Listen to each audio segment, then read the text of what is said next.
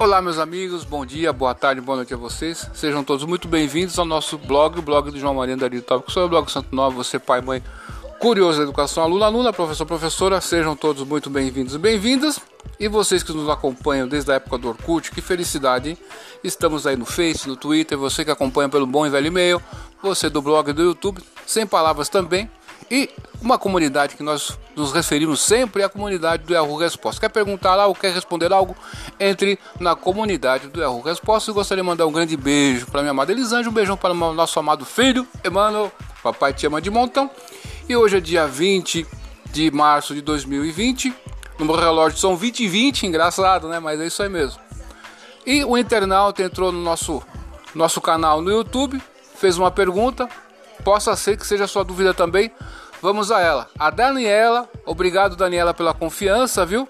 Nós estamos fazendo uma podcast, o Anchor. Você pode baixar aí na sua iOS, na sua Play Store. É muito interessante esse aplicativo. E a podcast é a rádio sob demanda. Então é o futuro. Há 13 anos nós fazemos podcast, né? E estamos usando esse aplicativo, é muito interessante e não está cobrando nada por enquanto, tá ok? Então ela pergunta o seguinte: Eu sou bacharel em turismo e gostaria de fazer licenciatura em educação física, a formação pedagógica. Me disseram que é possível. É possível, ainda dá tempo, porque surgiu uma nova resolução em 2019. Bem, Daniela, veja o que acontece. Em 2015 surgiu uma resolução 2 de julho, né? Onde se tratava sobre o que? O bacharel que poderia fazer uma complementação pedagógica para obter a licenciatura, bacharel ou tecnólogo. E tratava também nessa resolução 2 sobre os cursos de segunda licenciatura. Por exemplo, quem é licenciado ou tem um curso de licenciatura e tem um curso de pedagogia, por exemplo, ele pode fazer as segundas licenciaturas em menos tempo. Um curso de licenciatura, a partir dessa resolução de 2015, ficou estipulado que deveria ser feito em quatro anos. Há uns anos atrás, anteriores a 2015, o que ocorria? As universidades tinha a faculdade, por exemplo, que fazia curso de história em três anos, outras em quatro anos.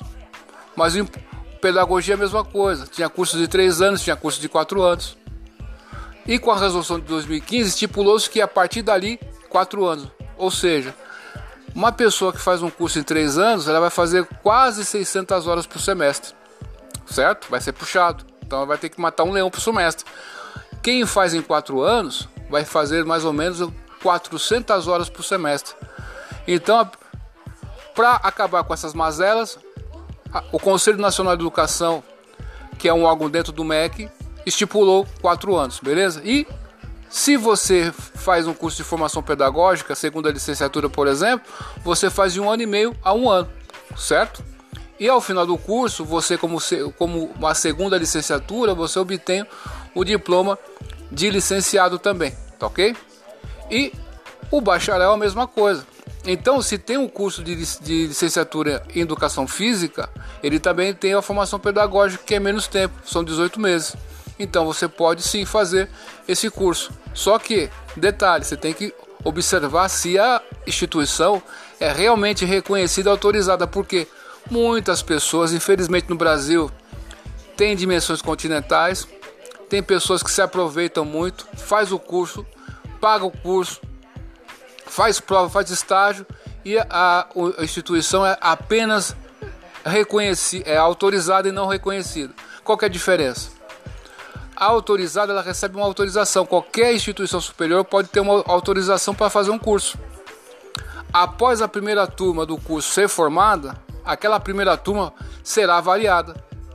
Se aquela primeira turma passar na avaliação do MEC, aí sim a instituição recebe o reconhecimento. Por isso que é importante.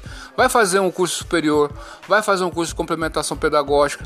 Você tem que fazer numa instituição que é consolidada pelo tempo. Pelo amor de Deus, você não pode brincar com isso, né? Então, essa instituição que você citou aí, eu não, não, conheço, não a conheço. Então você entra no www.e.mec.gov.br.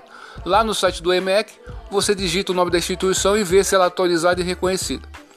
Então, por isso nós indicamos o Centro Universitário Claretiano, a Uninter, a Unopar, a Uniaselv, né? É, a Unicesumar são instituições que há muitos e muitos anos oferecem esse tipo de curso. Então você não vai ter dor de cabeça. Tá ok?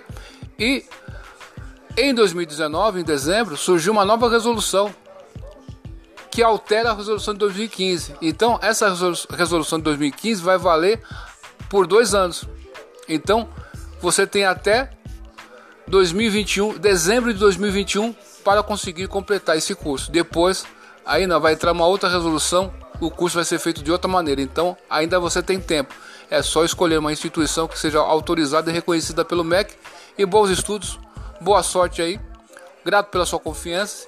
Você que não é inscrito no nosso canal, se inscreva no nosso canal. É só meter o dedão lá, ó, aquele botãozinho lá de inscrever-se, né? Ajuda a gente aí. E depois, se gostou do vídeo, dá um positivo aí, ou na podcast também, ajuda a gente, ok? Muito obrigado pela sua pergunta. Duvide de tudo, pois duvide da dúvida. Estude hoje, porque amanhã pode ser tarde. Até mais, tchau.